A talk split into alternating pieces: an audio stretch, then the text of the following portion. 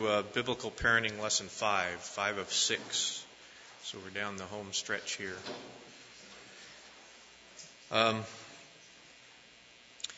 we had some weird, I had this weird thing happen. I sat down in the chair and this leg is like, I need to put a book under it or something. So if I fall over or if you see me acting strangely, then people, I guess that's what it is. If you're a newbie teacher or whatever, then people just kind of throw little hazes in as you go to see if you can adapt, and maybe that's part of the, the learning process, so they can see if you're a keeper. So anyway, it's all good. Uh, we're going to do, if we go to the uh, overview chart, we're going to do a quick review. We're going to get into the remainder of the gift of the blessing, which we talked about in part last week and when we were talking about communication then we're primarily going to spend most of our time in instilling a heart of discipline and try this time to do better than I did last week as far as wrapping up so that we can have some better Q&A. Um, but I appreciate you giving me a little extra time to talk. Next week, which is our last week, uh, we, have gotten slightly behind the overview, but that's okay because I left next week just as kind of spillover. And next week we're going to hit character and we're going to talk a little bit about calling, uh, helping a child understand their calling, and any wrap up summary stuff you guys want to go through. So, next, uh, if we go to the next chart, was anybody brave enough or anybody take the time to do this exercise? The John the Wise, Suzanne the Merciful, Fred the Driven exercise. Did anybody uh, have any aha moments? Anything you want to share?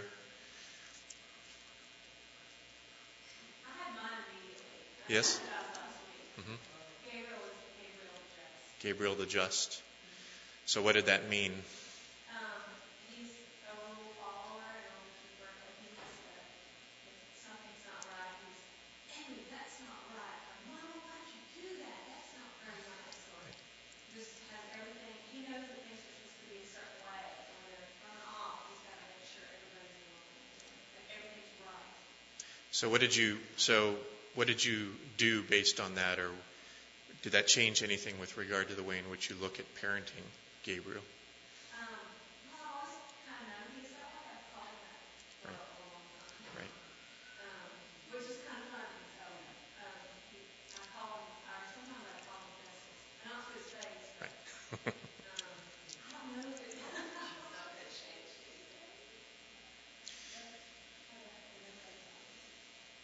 I think the thing, part of the, you know, this little exercise that you can get out of it is helping us narrow down some certain characteristic or, or character trait about our child that is very, very valuable.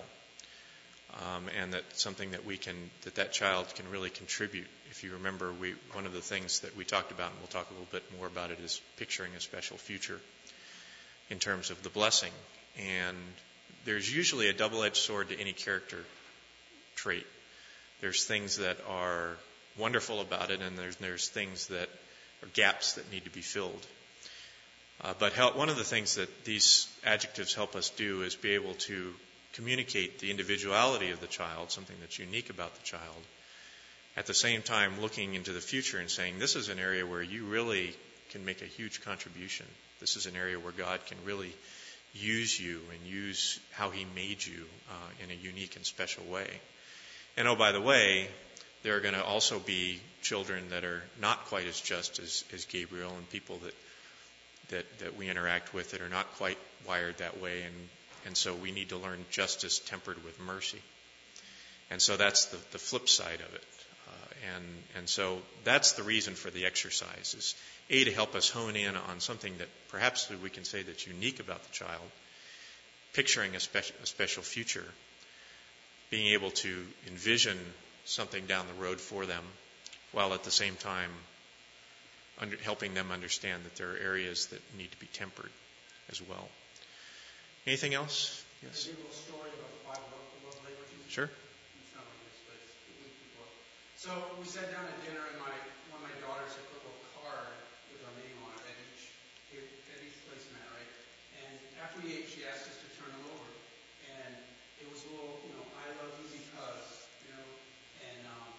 so then we sat down and said, okay, which love language is that? So we went through each the love languages, right? And we said, you know, words of affirmation. That's really how she is she is wanting to show her love to us, right? And so then we said, let's just make sure we're aware of that because that's part of the way she would like to be. Right? So we just kind of went the exercise. Uh, awesome. Very good. So did you uh, did any of the other kids lock into that and Yeah, I think they're you know, we, we, we talked about it a little bit before and just I think it's just good to write them down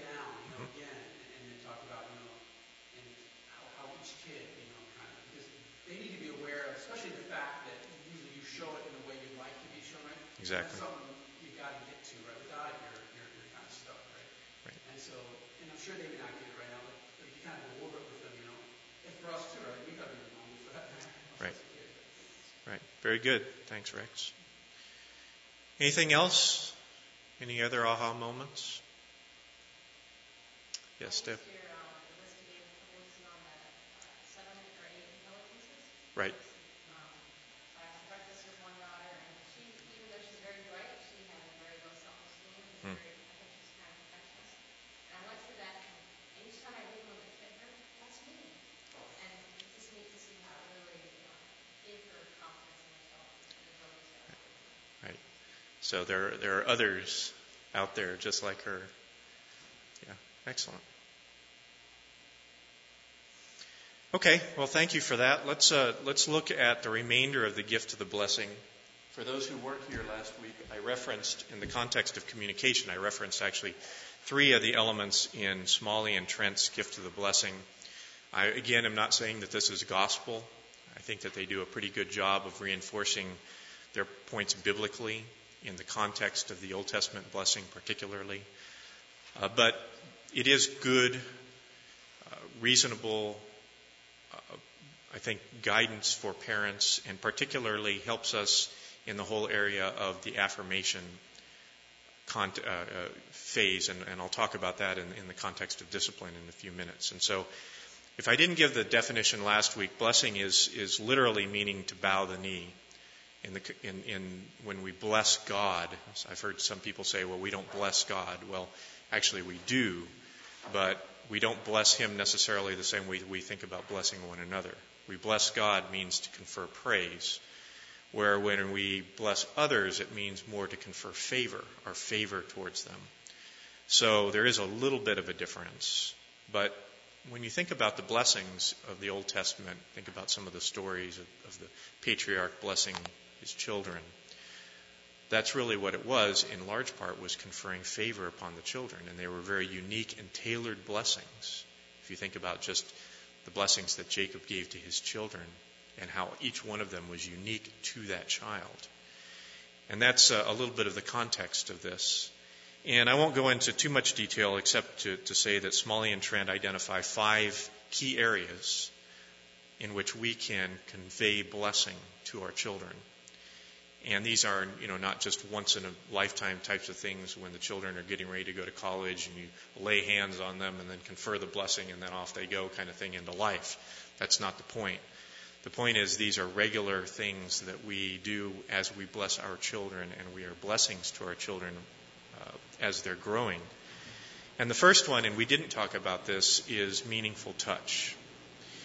And the whole idea here is, is that the act of touch physically, and particularly to those whom touch is the love language, if you remember when we, we studied that, communicates warmth, personal uh, acceptance, and affirmation. And I gave you that story last week about the little girl who was frightened by the lightning storm. And so dad went in and, and, and tried to reassure her and said, Remember, God is always here. And she said, But Daddy, right now I need someone with skin on. You know, she needed someone to hold her. She needed someone to touch her. She needed someone, you know, to reassure her physically. And we are wired that way uh, to, to, to need that. And particularly with younger kids, but even appropriately all through the years. To be able to hug our children, to be able to put our, our, our arms on our, our children's shoulder, you know, if it's the guy thing, whatever, you know, sometimes it gets a little bit awkward and uncomfortable, but it, it doesn't need to be over time. And I am a father of boys, so I don't have personal experience with regard to girls, but I know the boy thing, the, the, the boys being able to feel the strength, as Eldredge puts it, of their father, you know, wrestling with them, getting, you know, and just and, and doing that kind of thing is is is a is a fundamental way in which we communicate uh, fatherhood, bestowing, you know, manhood unto a son. And similarly, studies have shown that that girls need to feel the tenderness of their father's touch. Not to say you moms aren't important, but the dads really have to pay attention to that. And sometimes we dads have a hard time with the whole touch thing. It just makes us feel awkward and uncomfortable. Similarly, I would say just from personal experience that moms, as the kids get older, you know, and you're the high school and college years, we, we do want to convey meaningful touch, but we might not want to do it in the same way as when they were one or two. You know, oh my little sugar, you know, I mean that that that is a little awkward. But a, a nice, meaningful, reinforcing touch communicating love goes a long way. And so that is their first uh, element of the, of the gift of the blessing. We talked about the, the middle three, which are words of blessing, which are regular communication of encouragement and, and acceptance and love. And again, some of us just struggle with this sort of thing. some people, like Cheryl in our household, are natural encouragers. And if you've got a natural encourager, that just goes a huge way. But for those of us who are not natural encouragers, it doesn't get us off the hook.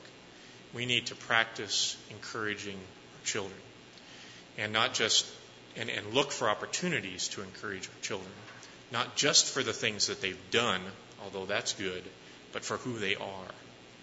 And for those of us, and I'm and, and I'll tell you, the words "I love you" and the words "Well done," "I'm proud of you," "Good job," I appreciate you doing this. Those are not natural words for Lane. If you're in that camp, I feel your pain. That is not something that comes naturally. But God has really challenged me personally as a parent and also as a as a coworker and a, and a supervisor that I need to be a better encourager. I need to focus on words of blessing, communication of encouragement, acceptance, and love uh, and and I think about it, what is it that motivates me? Well, encouragement certainly motivates me. So why should I believe that others would not similarly be motivated by hearing well done, by hearing we're proud of you, by hearing, you know, we, we really appreciate what you did. Somebody, one of the kids does something extra. You know, the kids are on time. Thanks for doing that. Just just regular encouragement goes a long, long way. Uh, those words, the old sticks and stones thing, it just ain't true, right? It's not true. Uh, words do hurt, but words also build up, and that's what the Proverbs tell us. Cheryl, did you have?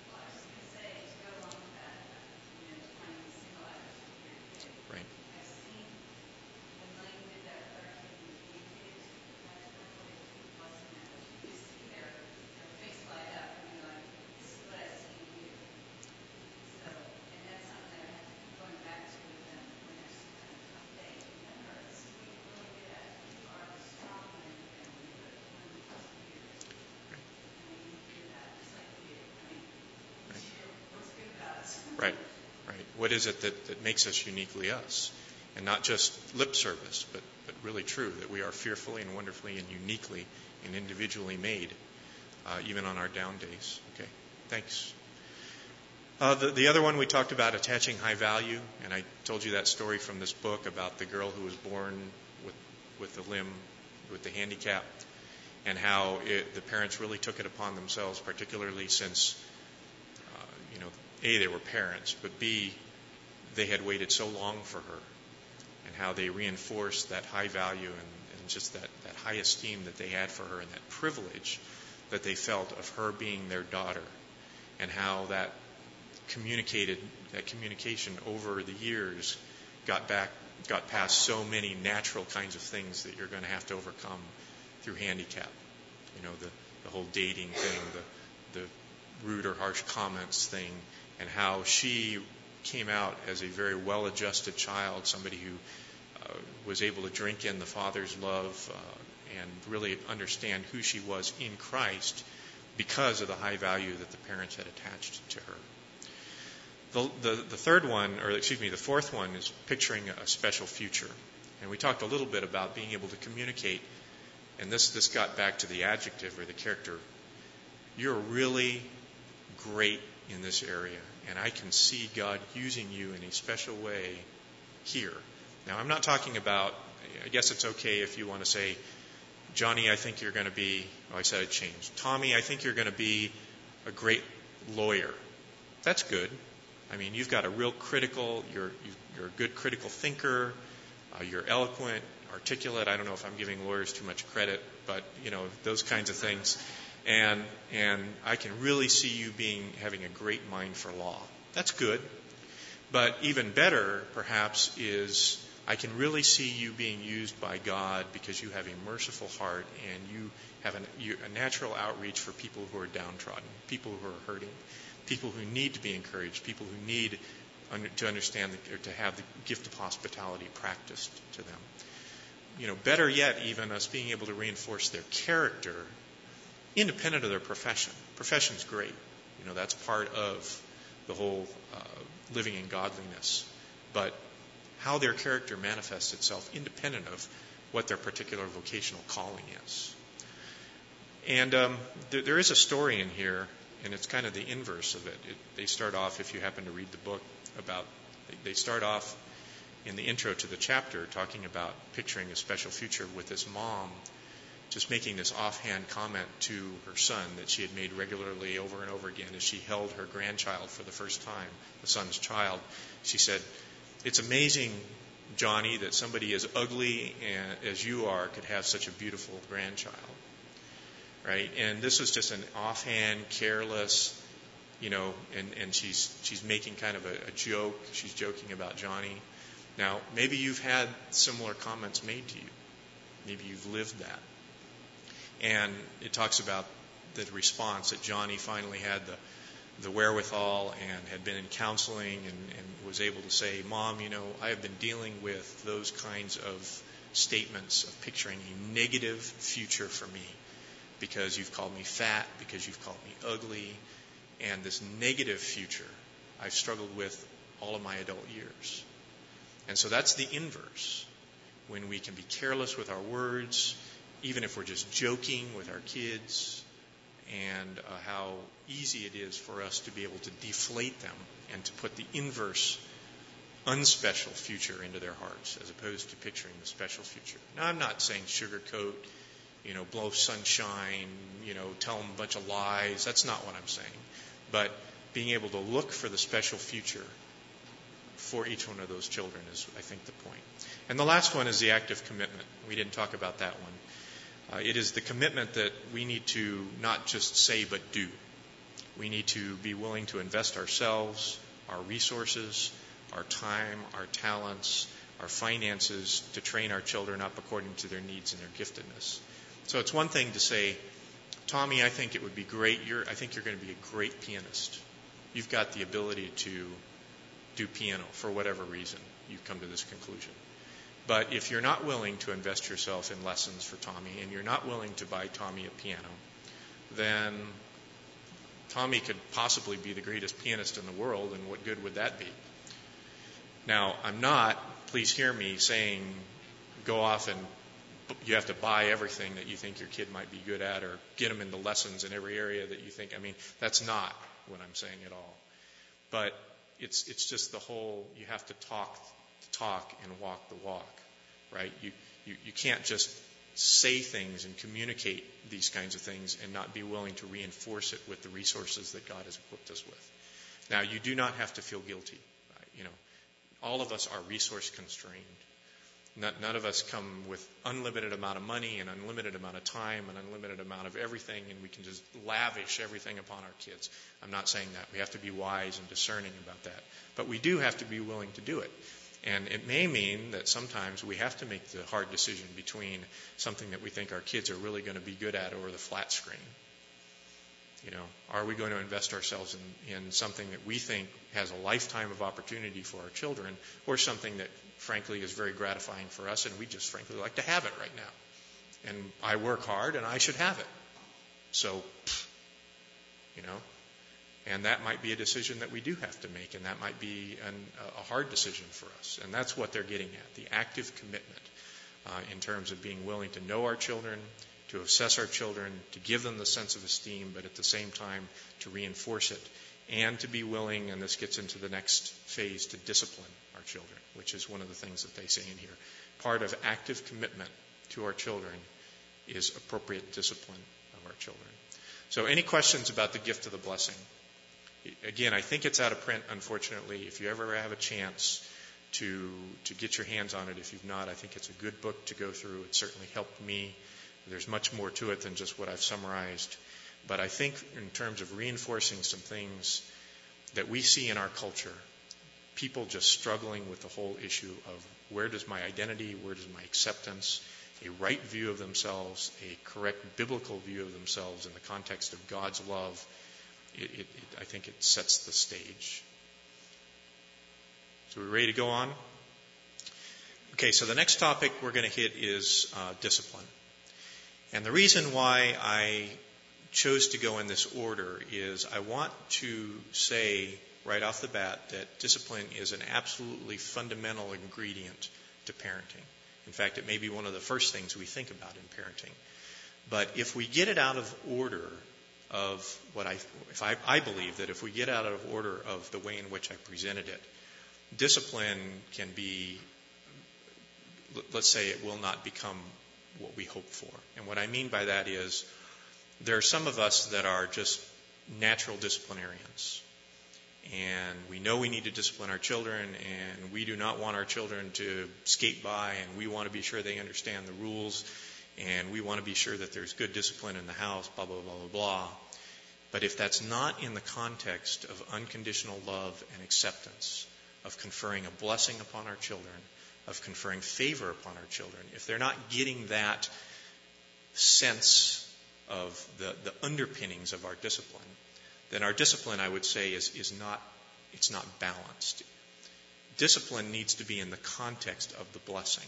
Discipline needs to be in the context of the unconditional God, you know, the love in the way in which God loves us as His children. And then discipline is a wonderful and beautiful and necessary thing. Now, I want to kind of review by saying the target of discipline goes back to lesson two, and it is, I submit to you, godliness. Godliness, remember, it's not godlessness, it's not atheism, it's not, it's, it's godliness is best defined, as, as far as I can tell, by living our everyday life in, the, in constant thought of God, His will, His glory, and our dependence of, on Him. In other words, as I said, making God part of our story in everything that we do.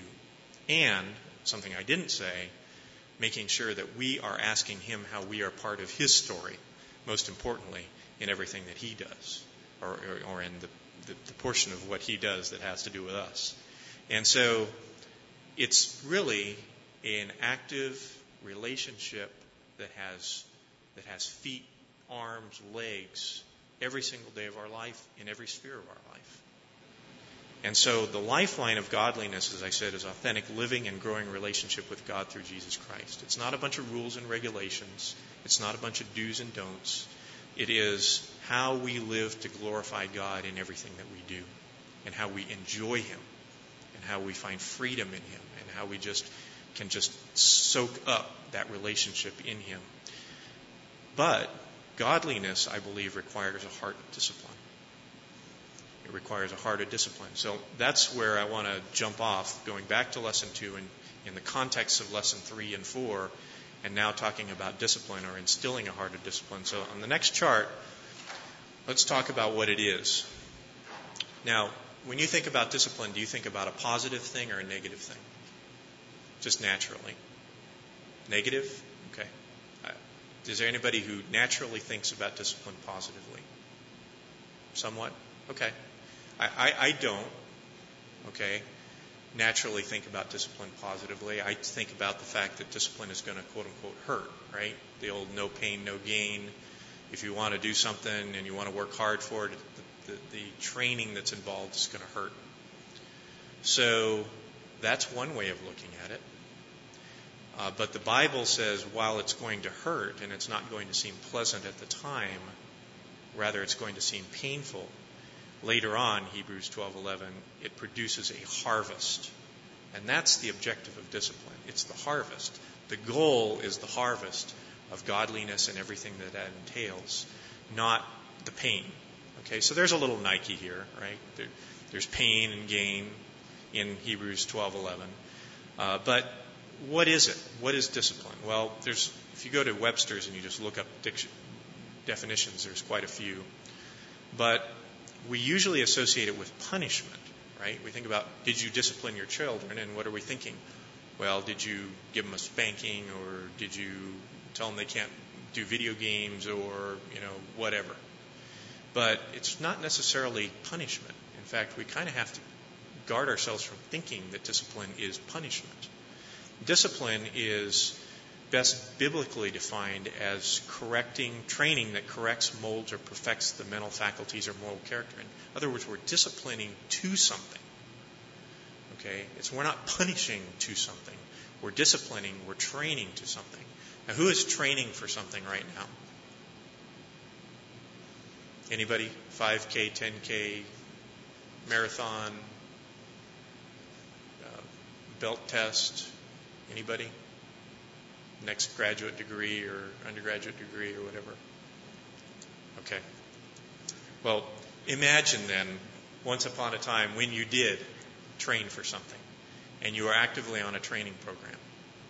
Okay? The, the training, the punishment that you put yourself through, the pain that you put yourself through, was not the objective. Right? Football players don't go out and do two a days for the sake of doing two a days.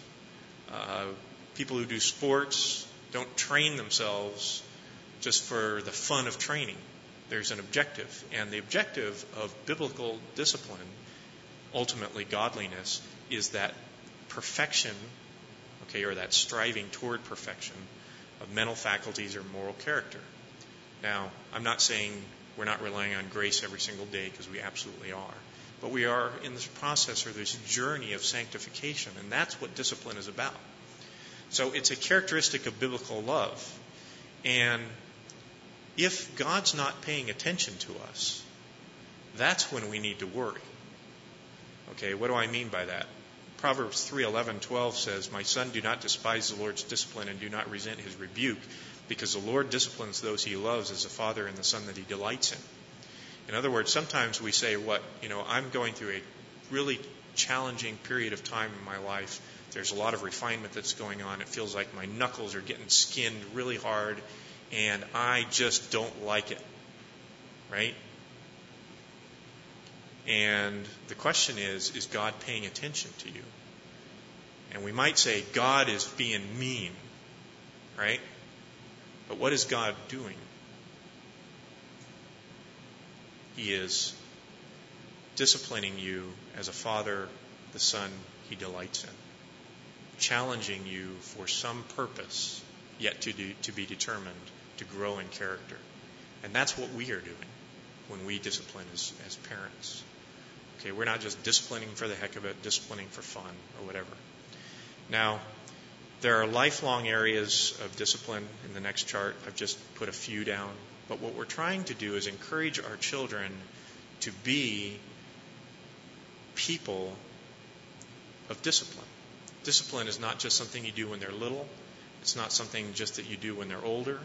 We're trying to encourage them to discipline themselves within grace in their studies as they go on to school, in their relationships, uh, in their in their moral purity, in their biblical relationships as, as husbands and wives and fathers and moms, as friends, in their work as stewards of, of the talents and the treasure that's been given to them, in their worship of God, their devotion to God, their prayer life, uh, their, their knowledge of the scriptures, in their character, which we'll talk about next week, in their ministry, whatever ministry areas God has equipped them to be able to do.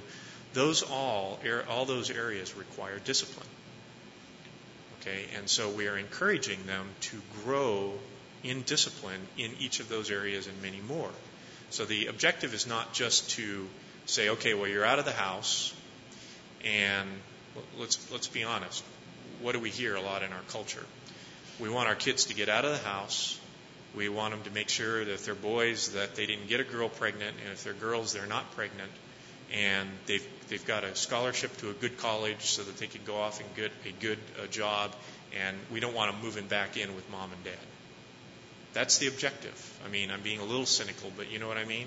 that resonates, that kind of stuff, that kind of thinking. So we discipline our kids in that context basically to make sure that they follow enough house rules so they don't screw their lives up and so that they get out and they get a good job and then they don't have to bother us anymore uh, and they don't have to move back in. Now, I'm being, again, it's a little, but you know what I'm saying. That's not what biblical discipline and godliness is about. We are trying to instill in the children a heart of discipline forever. I mean, so they will be disciplined people forever. So the goal, next chart, of discipline is to move from parent discipline to self discipline. Okay, in the beginning, we're going to do a lot of parent disciplining. But what we're trying to do is take them on a journey in which, as they grow older, as some friends of ours have written, uh, they grow older, it's for them to make more decisions on their own, to have more freedom, freedom from rules and restrictions, and ultimately for us as parents to be counselors rather than directors. Okay, and sometimes we get it backwards. Because early on, we don't have to discipline. Uh, we don't have to, we, you know, we can, we can talk to them and so on and so forth, but there's nothing that they're doing that's driving them to such huge problems that it forces us, really forces us to discipline. You know what I mean? The old adage about small children, small problems, big children, big problems. Well, the, as long as they're small, the problems are small. So they might annoy us. They might get on our nerves that they're being and acting unruly and acting undisciplined. But frankly, we don't really have to do anything about it. There's nothing forcing us to. On the other hand, by the time you're talking about junior high, high school age, those problems un, from an undisciplined heart are big problems. And then we've got to do something about it. And then, because by, by nature we're forced into it, we start trying to discipline them. Well, how do they respond to that? I would say with resentment and friction. They didn't they weren't instilled a heart of discipline when they were younger, and now we're trying to compensate it when they're older. And natural result of that is friction and tension and resentment between the parent and the child.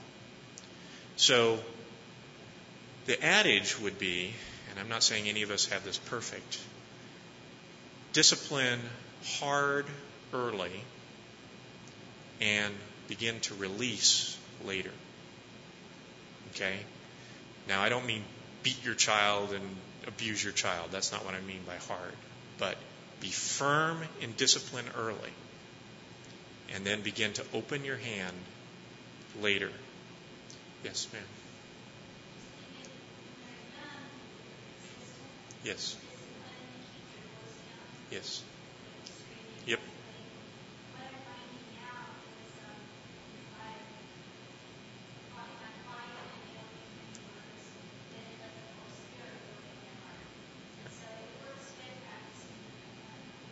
Very good. Yep. Good point. So, um, saying few words, saying fewer words, saying them in an appropriate way, and allowing God, Spirit, to work in their hearts, absolutely good counsel. So, leading us to the next chart, which is discipline in the early years. Um, let me say that as we talked about in lesson two, discipline begins with clear lines of authority. Now, we need to show them that we are under authority, but then we also need for them to understand that there are clear lines of authority in the house. And this isn't authoritarianism again. This isn't beating them over the head. This is biblical authority, like we talked about in lesson two. And discipline operates with clearly defined rules, particularly early. There are rules, um, and we need to be sure that they understand them Again, I pointed out discipline needs to be in the context of unconditional love and acceptance, and it should follow the pattern of aiming the child at the target, which I showed you in lesson two. If you go to the next chart, which is when the child does wrong, what are we focused on? The behavior or the heart? Okay, we see the behavior, we're looking for the heart, we're identifying the sin of the heart, we're pointing the child to what is pleasing to God, and we are instructing, and in this case, disciplining with the goal of repentance and freedom. We are trying to help the child see where their sin is and find repentance and freedom in the whole process of, of instruction and, and, and discipline. So that's the, the, the method we talked about in lesson two, and I kind of want to reinforce that. So if you go to the next chart, what are some of the themes of discipline in the early years? Uh, let me let me encourage us to speak clearly and certainly. Uh, again, fewer words better, not long lectures. Get the point across succinctly, but certainly and firmly uh, when we're dealing with discipline.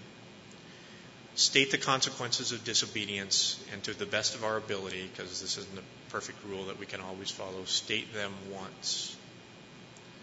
Encourage the children to begin to understand that you're going to say something and you're going to say it one time and you're going to look for them to hear it and to understand it, and then you expect them to, as Cheryl says, obey the first time. And so we have a rule in our household called first time obedience. And Cheryl says many times first time obedience. And what we are saying is we don't expect to say something over and over and over again. You're smart kids, you're intelligent boys, you can hear what mom's saying, we'll check for confirmation. And then after that, we don't expect you to have to go back to the well and make sure that mom meant what she said. So confirm understanding, um, stating the consequences of disobedience once, confirm understanding, and I would encourage you not to threaten, threaten, threaten. You know what I mean? You've seen this. Moms in Target, kids acting up, if you don't get over here, Tommy, and no, no, no, no. Well, what does Tommy do? He doesn't pay attention to what mom says. If you don't get over here, mommy's going to do da, da, da, da, da. Tommy doesn't do it. Mom doesn't follow up. If you don't get over here, you know, and she just continues to invent threats. Well, what's Tommy figuring out real quickly? Mommy doesn't mean what she says. Her words are empty. Her promises and her commitments are not true. And so the consequences aren't real. And maybe there will be something, but it may or may not have anything to do with what she promised. So state the consequences of disobedience one time. Make sure they understand you. Eye contact. Do you understand? And then, you know, some, if you're not sure that they understand, ask them to tell you what did mom say? What did dad say? What did you hear us say? Once they have confirmed to you that they understand, then don't go back to the well. Believe it or not, children can get to the point where they are listening one time. Ensure disobedience is intentional. Let me tell you a story. This was the hardest story of disobedience I ever dealt with with my children. And uh, I don't know that I did it right, but I think you'll understand.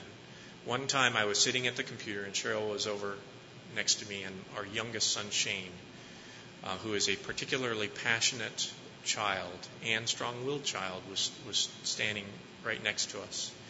And I was teasing Cheryl and going on with her a little bit, and she knew I was teasing, and I knew I was teasing, but Shane did not know I was teasing. And Shane thought that I was hurting mom, not punching mom, hurting her, but verbally assaulting mom. And Shane hauled off and smacked me in the face. I was turned like this. I was typing on a computer, and bam! And it hurt. He was, what do you say, Cheryl? Five? About five? About five. And strong kid. And, you know, so it, it you know, I was, I was a little, you know, stunned just for a minute. And, and I had an instantaneous decision to make, and I still can't to this day tell you that I made the right one. But my natural instinct was, you know, give him a good swat, a good spanking that he would not forget for a long time for hitting dad. You don't hit dad. You show respect to dad. Blah blah blah blah blah. But here's the point that I'm trying to make, and it gets to this issue of being sure that disobedience is intentional. He was intentional about hitting dad, okay, and there was no doubt that that was not right. But why did he do it? Why did he hit me? He was protecting mom. He was deeply offended that someone was hurting his mom. And I had to, in kind of a split second, try to evaluate what the overall governing intent was. And if I spanked him, what was I going to communicate? And I decided I was not going to eye for eye it. I was going to have a stern conversation with Shane But I was going to say something like this Shane, I know that you don't want mom to be hurt. I know that you were trying to protect mom and defend mom. And I really appreciate that. And I hope that you will always do that when dad's not around. But you need to understand it is not okay to hit dad in the face. And we had to kind of work through that whole thing. And, and to this day, I remember that being one of the hard, hardest decision points I've ever had because it was clearly some tension. There was sin, but then there was an overarching intent of the heart that I could see that I did not want to punish. So, all this to the point which is to make sure the disobedience is intentional. It is, we understand the rules and it is intentional, and the intent of the heart is sin. The governing intent of the heart is sin. And in that case, when they understand the offense, then follow through with whatever discipline it is. In this point, this last one that I already mentioned, follow through with your statements, your warnings, and punishments. Let your yes be yes and your no be no. Um, let us not continue to warn and threaten and cajole and punish if we don't really mean to do that. Now, in lesson two, there was a question about the spanking thing, and I kind of went through that whole thing, and Tripp talks about it, and several other people talk about it. So I'm not going to get into the whole, unless you really want me to, because of, of time, I'm not going to get into the whole procedures and all that. Everybody's got procedures. Um, all I want to say is, in the, pro, in the proper context of love, of making sure you're measured, of making sure that it is uh, that, that, that there is a reinforcement of boundaries, and, as I said in lesson two, trying to get past the phase, the spanking phase, as early as possible um, are things that I hold to. Um, I absolutely always spanked my children, and I absolutely made sure that when I spanked my children, they knew that dad was spanking them, not because dad was angry with them, but because dad loved them and because dad wanted to reinforce with them that he wanted what was best for them, always held them, always spoke tenderly to them afterwards, and always communicated and reinforced the reason why I was doing it wasn't just to lay one on them and because I was angry and all these sorts of things. And I think you, you hear a lot of that. I think there's a lot of good counsel out there. If there's any questions, let's talk about it in the break. But those key elements of punishment in this case, or discipline in the context of love, have to be have to override, and the child needs to understand that. Um, going to the next chart, because I'm running a little short. Discipline in the later years. Remember, I said discipline firmly, hard, early, relax later. Okay, not don't do the inverse.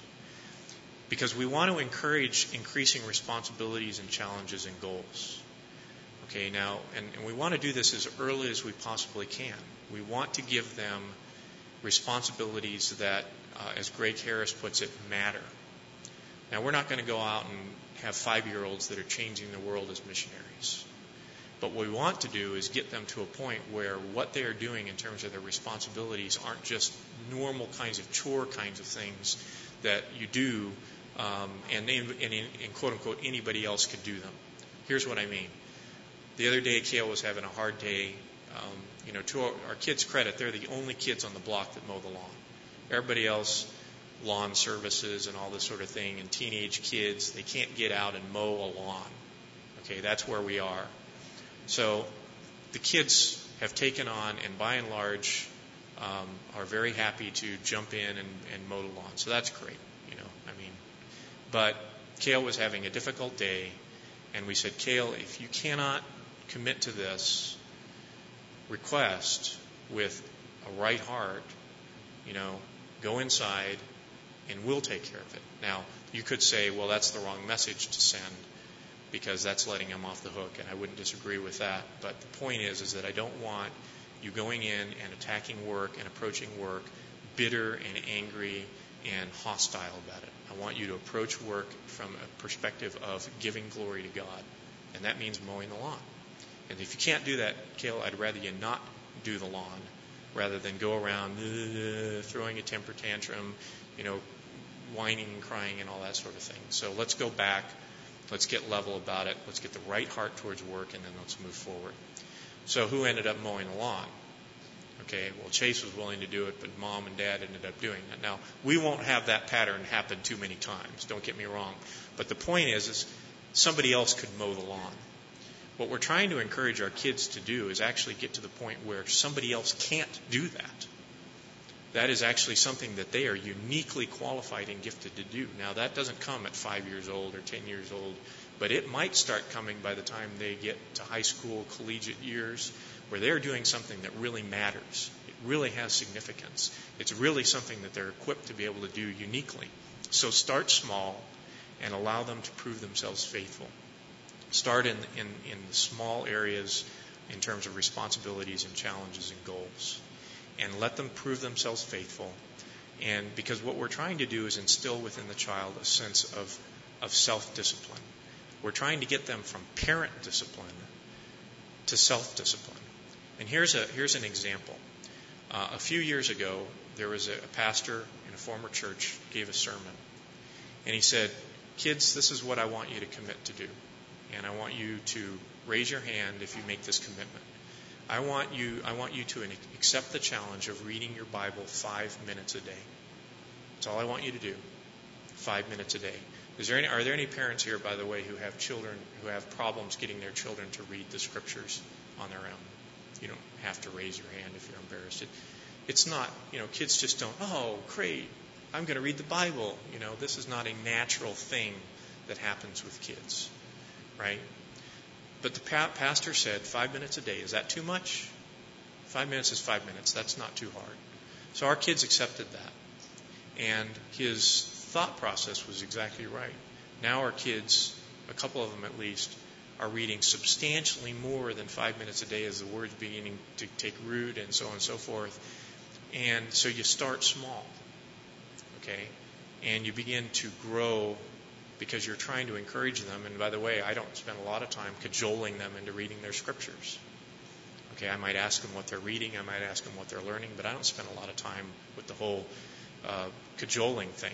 And that was a real wise thing that the pastor, I think, encouraged them to do. Start small and grow. Encourage them to make choices. And this is this whole theme that Greg Harris has. If, if you're not familiar with him, he's the father of Josh Harris and the couple of kids that, that wrote, um, I can remember their names, that wrote Do Hard Things. Uh, if you have high school kids and you haven't read Do Hard Things, I think they did it in the ministry. It's, it's a great book to read. But um, his, his whole theme is getting a kid from the greenhouse to the cold frame to the field. And I'm not into, I, I, I couldn't make anything grow, so I'll, I'll probably screw this up. But in the greenhouse, you're controlling temperature very, and you're keeping it nice and warm and you're a lot basically giving it root to grow. You're putting, providing the environment in which the plant gets its start. In the cold frame, you're not regulating the temperature as much. You're beginning to let the temperature adjust, but it's not quite ready to go out into the field. The cold frame are the middle years. It's the years in which, after the greenhouse, okay, you begin to transition them into making choices on their own, thinking through problems, asking them questions from a biblical perspective. Why do you want to do this? Why is it that your friends are doing this?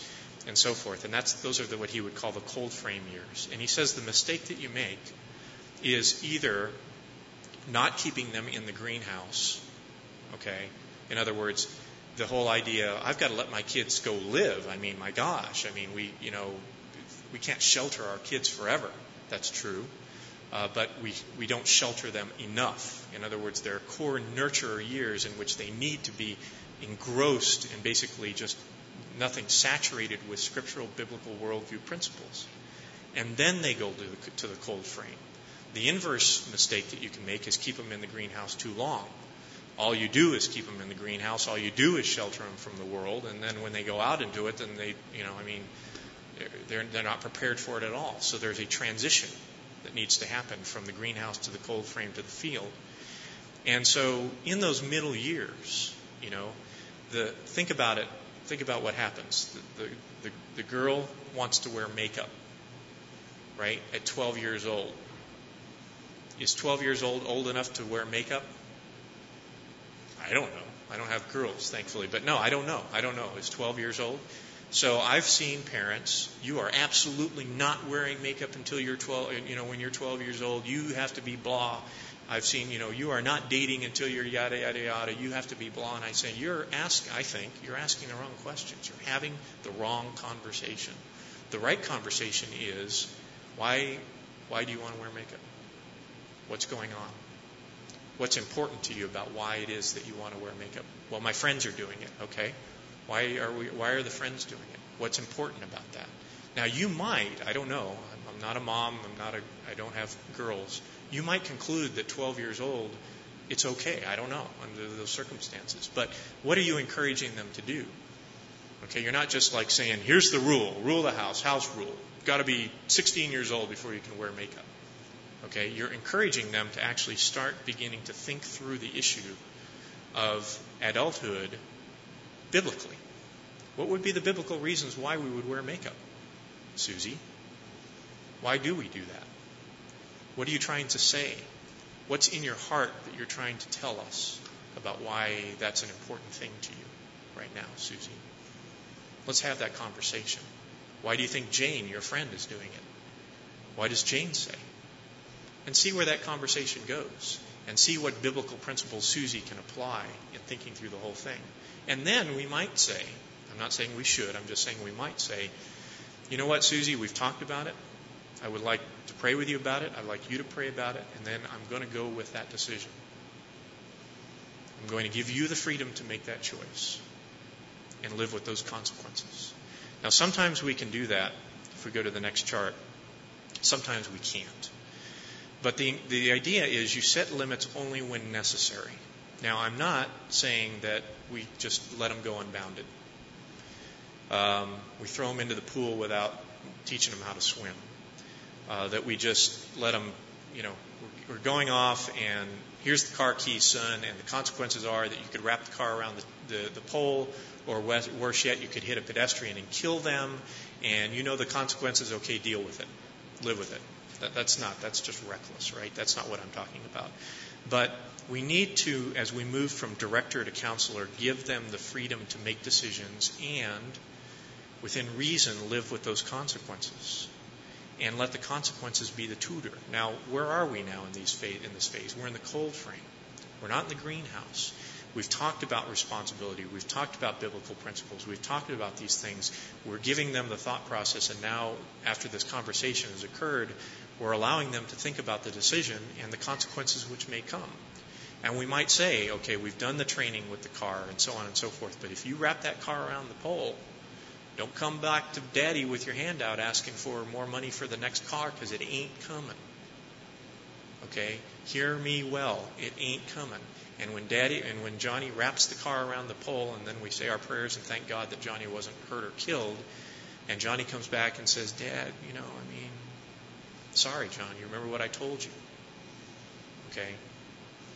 And the consequences be the guide, be the tutor.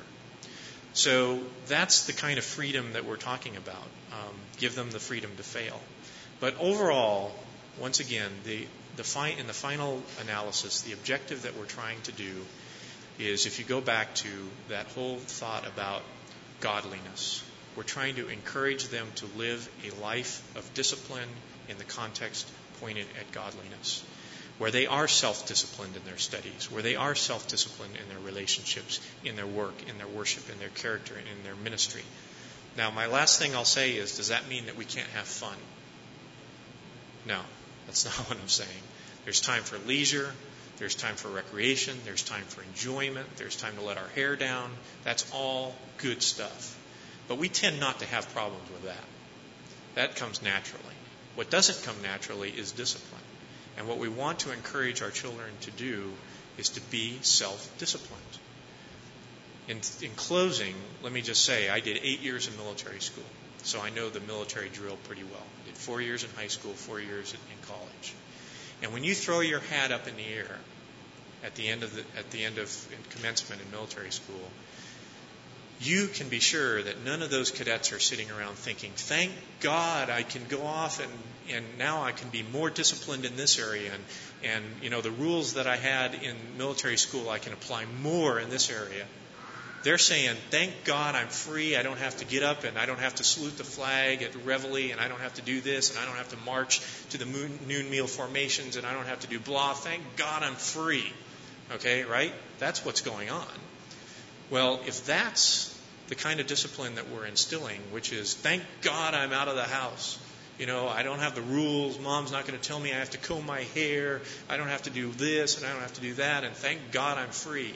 Okay, I can go off and do my own thing. If that's what we've inculcated within our children by the time they leave, then I will humbly submit we didn't do it right. Because what we're trying to do, and I'm not saying it's utopian perfect and any of this stuff, the kids will still be learning long after they're out of the house. What we're trying to do is encourage them to have character of self discipline. That they're taking what they take in the greenhouse and what they take in the cold frame and apply it in self discipline so that when they don't have the rules and regulations anymore, they know how the pattern of discipline for their lives. So I'm over, I'm sorry, but we do have some time. Questions, comments? We can probably stop the tape here. On any topic, things we need to think about?